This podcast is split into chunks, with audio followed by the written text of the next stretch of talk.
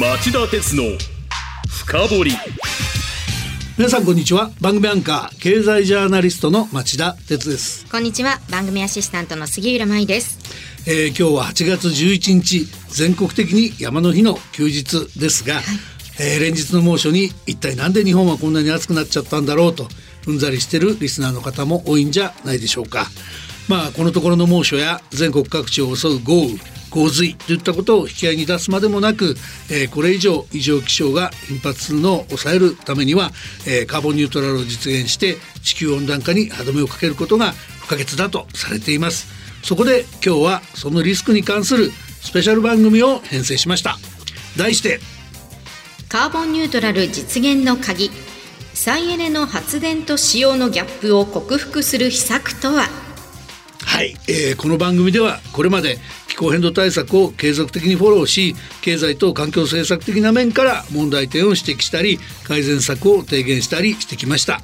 例えば岸田政権が今年5月に相次いで GX グリーントランスフォーメーション推進2法を成立させた時には新型の国債発行で150兆円という巨額の資金調達をして再生可能エネルギーの普及に積極的に補助金を出すとしているもののお金が他の用途に流用されてしまい必要なところに必要なお金が届かないリスクが存在することや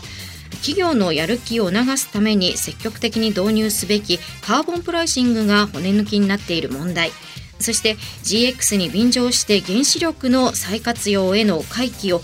乱暴に断行しようとしていることの危うさなどを取り上げてきました。覚えているリスナーの方も多いのではないでしょうか。えーそして今日は同じカーボンニュートラルについて取り上げるんですが、まあ、これまでとは視点をガラッと変えてですねテクノロジー技術の面から太陽光や風力といった再生可能エネルギーの普及に向けた未解決の課題の存在とその解決策についてじっくり深掘ってみたいと思います。そこで、えー今日はこのテーマのために専門家にご出演をお願いしました。えーではお知らせの後僕から専門家にインタビューする形でじっくり深掘っていきます。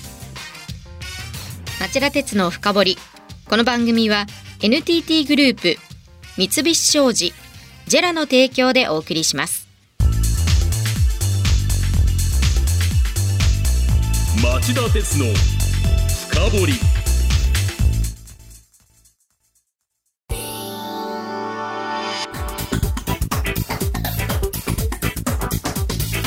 今日の深掘り。さて今日のテーマは？カーボンニュートラル実現の鍵。再エネの発電と使用のギャップを克服する秘策とは？えー地球の気候変動対策としてカーボンニュートラル脱炭素の重要性がコンセンサスとなって久しいのにまだテクノロジー技術の面から課題が残っておりその実現性が危ぶまれてるって聞くとこの間一体何をやってたんだろうと思う反面何がそれほど難しいんだろうって考え込んじゃう人も少なくないと思います。そこでスタジオにはこの問題に詳しい東京大学先端科学技術センターの河野達興教授においでいただきました河野さんこんにちははい、こんにちは、河野でございます。今日はよろしくお願いします。あのご多忙のところ本当猛暑の中おいでいただき河野さん本当にありがとうございます。河野さんは水素エネルギーの専門家で CO2 二酸化炭素フリーのクリーンな水素の獲得方法や再生可能エネルギーと組み合わせた安定的なエネルギーの確保方法などにお詳しく日本や海外でその実用化に尽力されています。それでは早速伺っていきましょう。カーボンニュートラルの実現にはいろいろな対策を組み合わせていくことが不可欠。なんですよねその対策の中にはそもそも電気を使わないようにする節電という形もあれば天然ガスや石油石炭を、えー燃やす火力発電で CO2 を出さないようにする方策もあると思いますとはいえ最も分かりやすく最も期待されているのはやはり太陽光や風力といった再生可能エネルギーをもっとしっかり活用していく方法じゃないでしょうか。ところが、えーこの再生可能エネルギーには期待とは裏腹に今なお悩ましい問題が存在すると言われているようです。そこで河野さんに伺います。再生可能エネルギーを普及させていくという観点から見て、えー河野さんが未解決かつ重要だと感じている問題はどういうことになるんでしょうか？はい。えー再生可能エネルギーですね、まあ、例えば太陽光ですと今日は非常に暑いですね。はい。という時に、えーいっぱいまあ発電するわけですね。ですが天気悪い時。この前なんかすごい雨が降ったと思いますけれども、ああいう時は実はね発電がゼロになってしまうんですね。あるいはまあ夜も発電しないということで、まあ、特にこの昼間の天候が、えーその発電に大きく関与してくるということなんですね。うん。ですから、まあ、天候によっては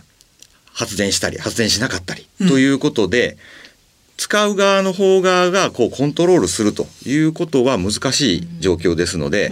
変動が大きな電気をその系統に入れてしまうと、うん、実はシステム全体がうまくコントロールできなくなってしまう。電力システムはね。電力システムが動かなくなってしまうんですね。ですから、まあ、あの東京全部に太陽光を入れましょうなんて話がありますけれども、うんそうすると実は発電がバラバラになってしまってですね、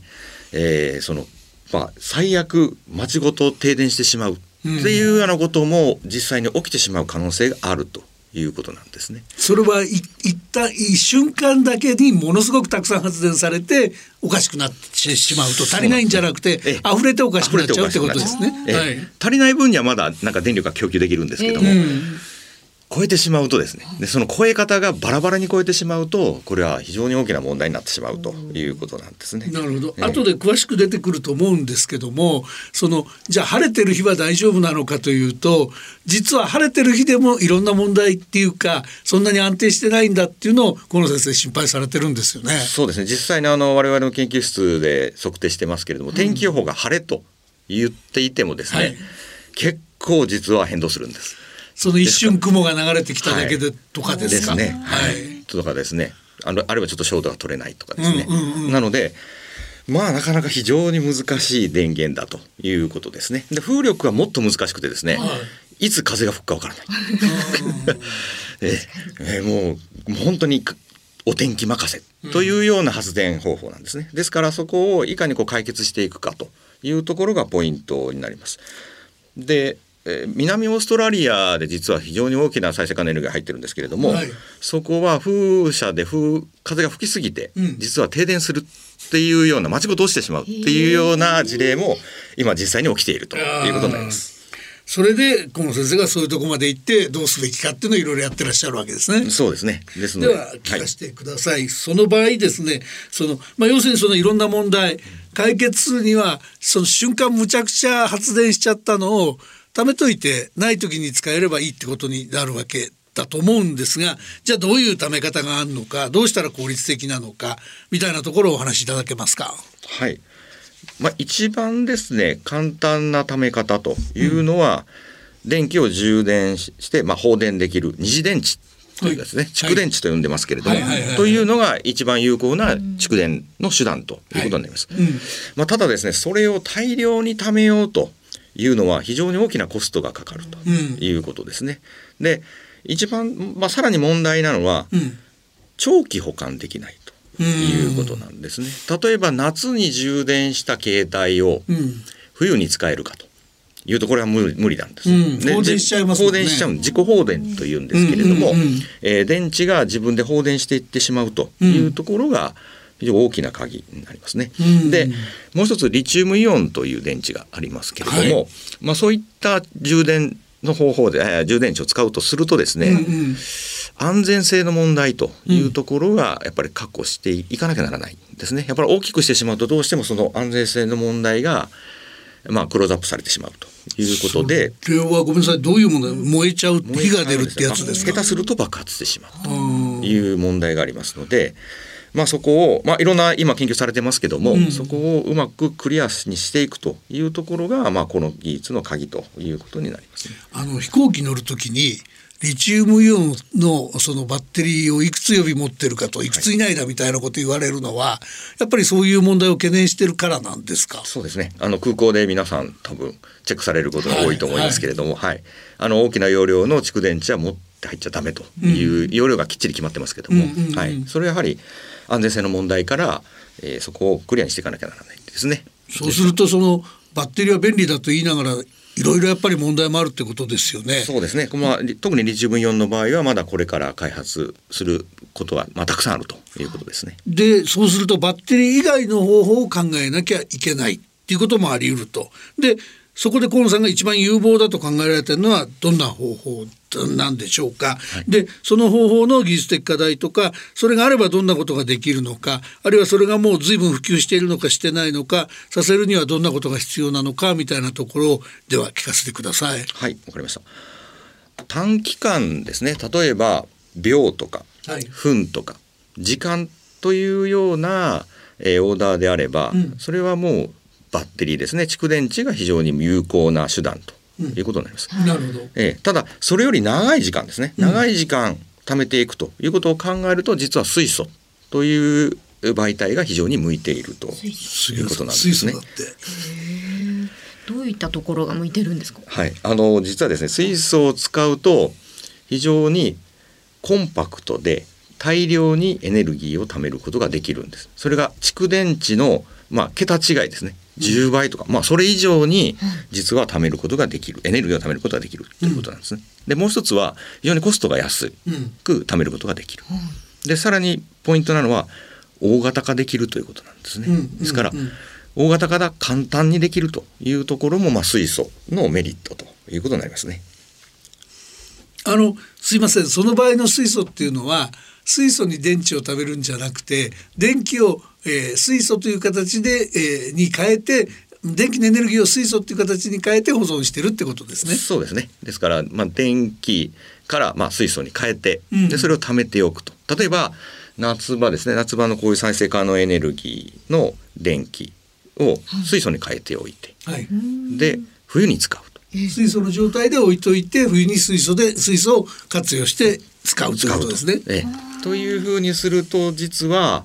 再生可能エネルギーをシーズンシフトさせることができるんですね。この夏場のこの暑いのもったいないですよね。太陽光を使ってれば、ね、太陽光を使ってれば、ね、発電で使うともったいないんですね。はい、で、まあ電力会社さんだとあのもういわゆる、えー、出力制御ということで、うん、もうつなぎさせませんよっていうような、うん、もう日本に発生してきていると。まあそういったことをせずにですね、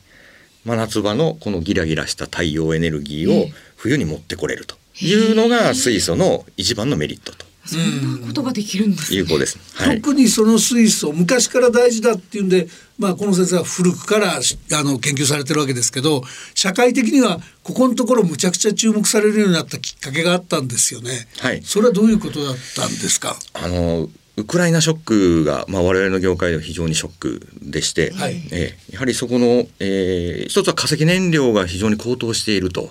いうことが、うん、えー、まあ、引き金となっていると。あとはですね実はウクライナでの再生可能エネルギーを作って水素を作ってそれをヨーロッパに持っていくというプロジェクトがあったんですが、それもなくなってしまったと。うん、つまりそのロシア軍のえー、ウクライナ侵攻で、えー、ロシアからまあ制裁という面もあれば逆にロシアが絞った面もありますけど天然ガスの供給が止まっちゃったり、えー、石油やなんかの供給も細ったりということで世界的に化石燃料が高騰しちゃったので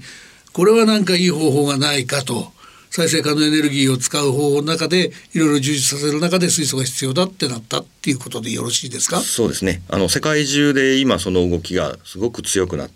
います。はい、それはヨーロッパだけではなくてですね、うんうん、え環太平洋そしてアメリカも含めて、世界中で今自国で作れるエネルギー源ということで、水素というものが非常に注目されているということになります。でもうもう一つは、はい、あの大幅な CO2 を削減できるということなんですね。はい、ですから、うんうんうん、そういう化石燃料を使わなくていいですので、はいはい、燃やさないですもんね。まあ、あとはエネルギーセキュリティの面が非常に大きくてですね、うん、えー、まあ、外からエネルギーが来なくなったら日本どうするんだというところも考えると実は水素という、えー、まあなんでしょうねキラーアプリケーションと言えばいいんですかね、うんうんうん、キラーのコンテンツですね。まさに、えー、媒体というものが、えー、注目されているということになります。あのどっかの自動車メーカーが水素で走る車を一生懸命研究していてで水素はその資源の少ない日本にとってもあの水から作れるのでこんなにいいものはないんだっていうことをよく宣伝されてたと思うんです。まだまだすぐそこまではいかないんでしょうけど将来的にはそういうことも含めて水素には夢があるという理解でよろしいですか？そうですね。究極は海水からでも水素は作れますのでそういう意味では特に日本の場合は海に囲まれていますから、はいえーそういったエネルギー源というものでは非常に魅力的ということになりますね。そうですなんか夢膨らみますよね。さあお知らせの後は河野さんが考える水素の可能性についてさらに幅広く深掘っていただきます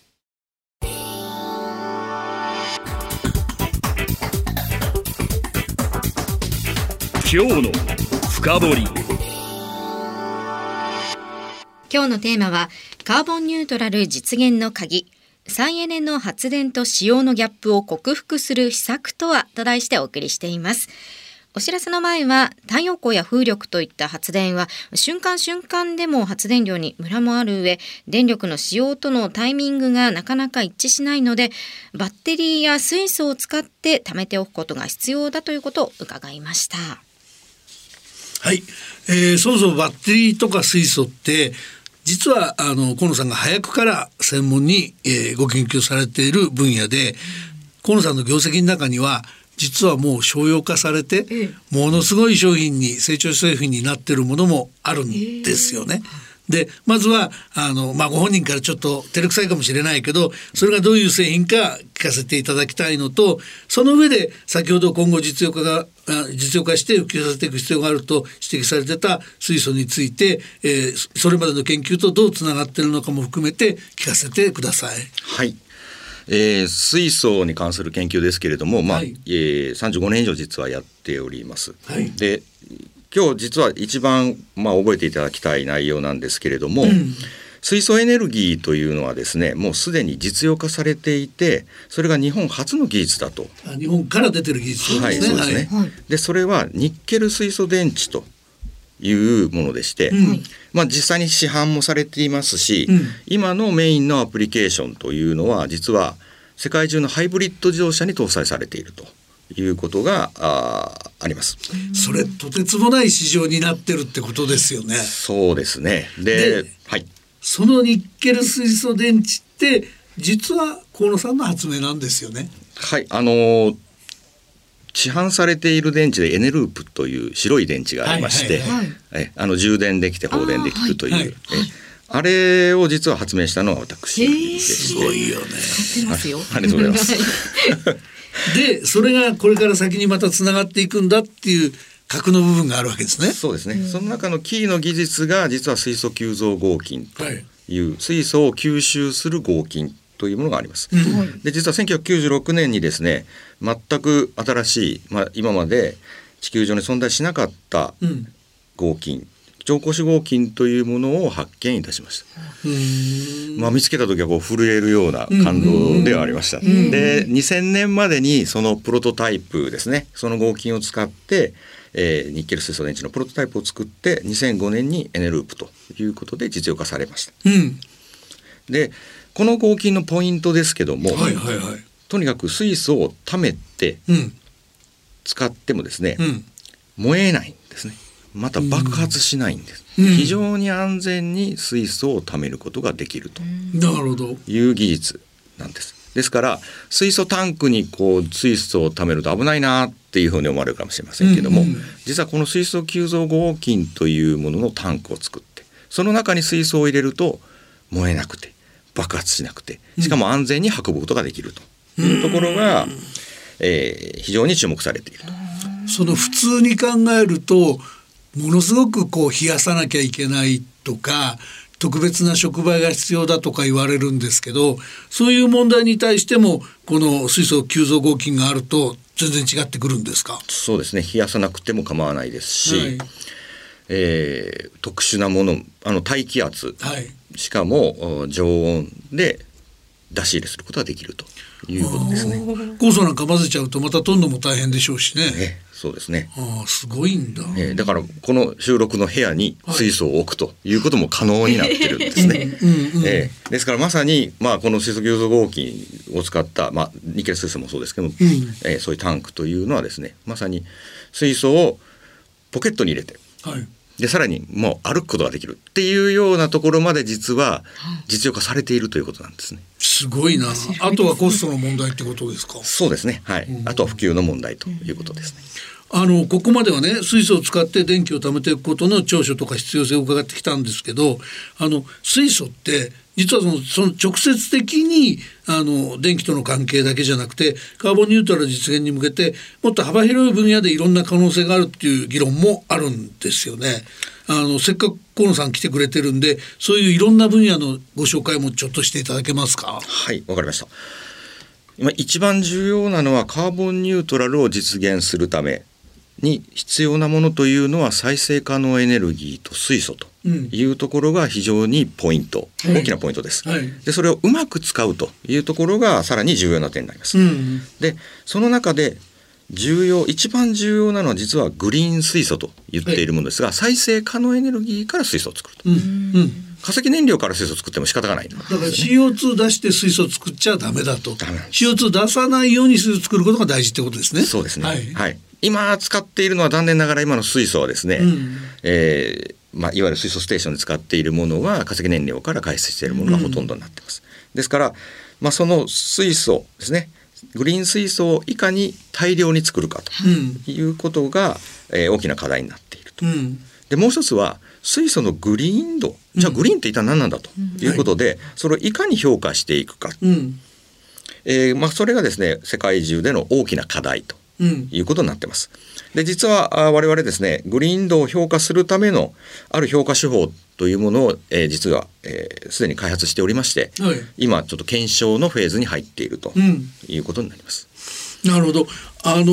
日本でグリーン水素を作るっていうのは実は大変なんだって議論もあるけどあの欲張って恐縮です。あのでもここも聞いておきたいんでそこも解はあり得ると先生は見てるんですか？そうですね。再生可能エネルギーを普及させていくということと、うん、え水素というのは切っても切れない。あそこセットでやっていけば可能になると。そうですね。セットですね。なるほど、はい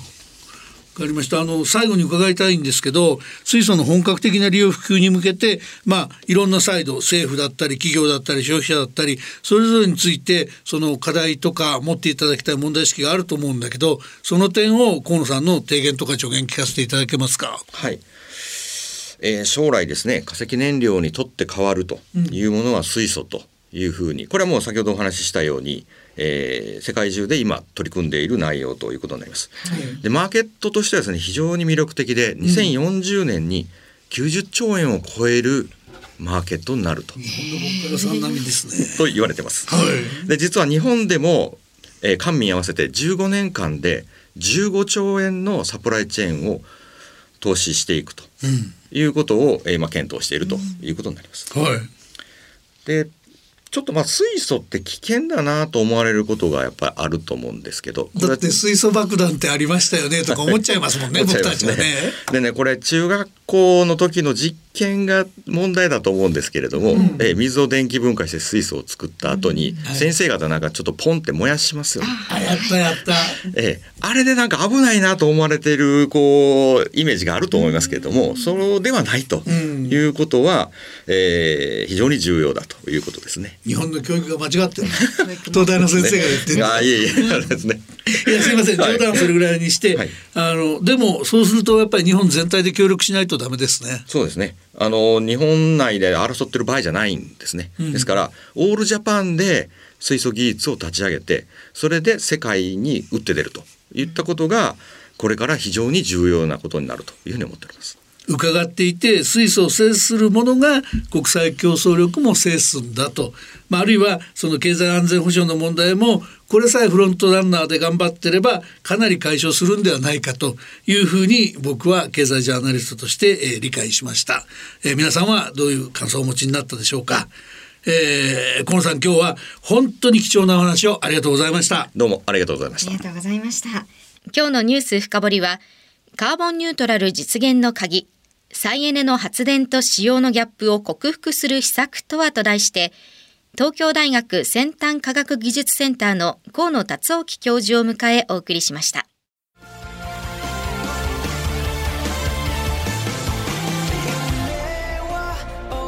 本気で夢を追いかける時新しい一歩を踏み出す時大切なものを守りたい時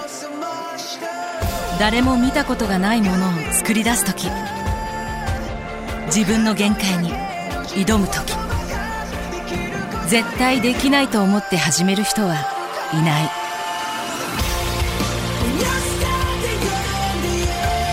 絶対なんて誰が決めた？CO2 が出ない日を作る。ジェラはゼロエミッション火力と再生可能エネルギーで2050年 CO2 排出ゼロに挑戦します。発電の常識を変えてみせる。JERA 町田鉄の深掘り。この番組は NTT グループ三菱商事ジェラの提供でお送りしました町田鉄の深掘りそろそろお別れの時間です。今日のゲスト河野先生のお話本当に面白かったですね。面白いでしょ、やっぱり技術の話ってああいう専門家に来ていただいて聞くと、実は我々が知らないとんでもない夢のある話とか、やんなきゃいけない話とか聞けるので、これからもあのこういうパターンも増やしていきたいなと思っています。この番組は放送から1週間は radiko でその後もポッドキャスト、 Spotify など音声配信でお聞きいただけます。ぜひそちらもチェックしてください。また番組の感想やこんなテーマを取り上げてほしいというリクエストがありましたら番組ホームページにあるメール送信ホームからお送りくださいまた番組の公式ツイッターもありますのでぜひフォローしてください町田鉄の深掘り。それでは来週金曜午後4時に再びお耳にかかりましょう。さようなら。さようなら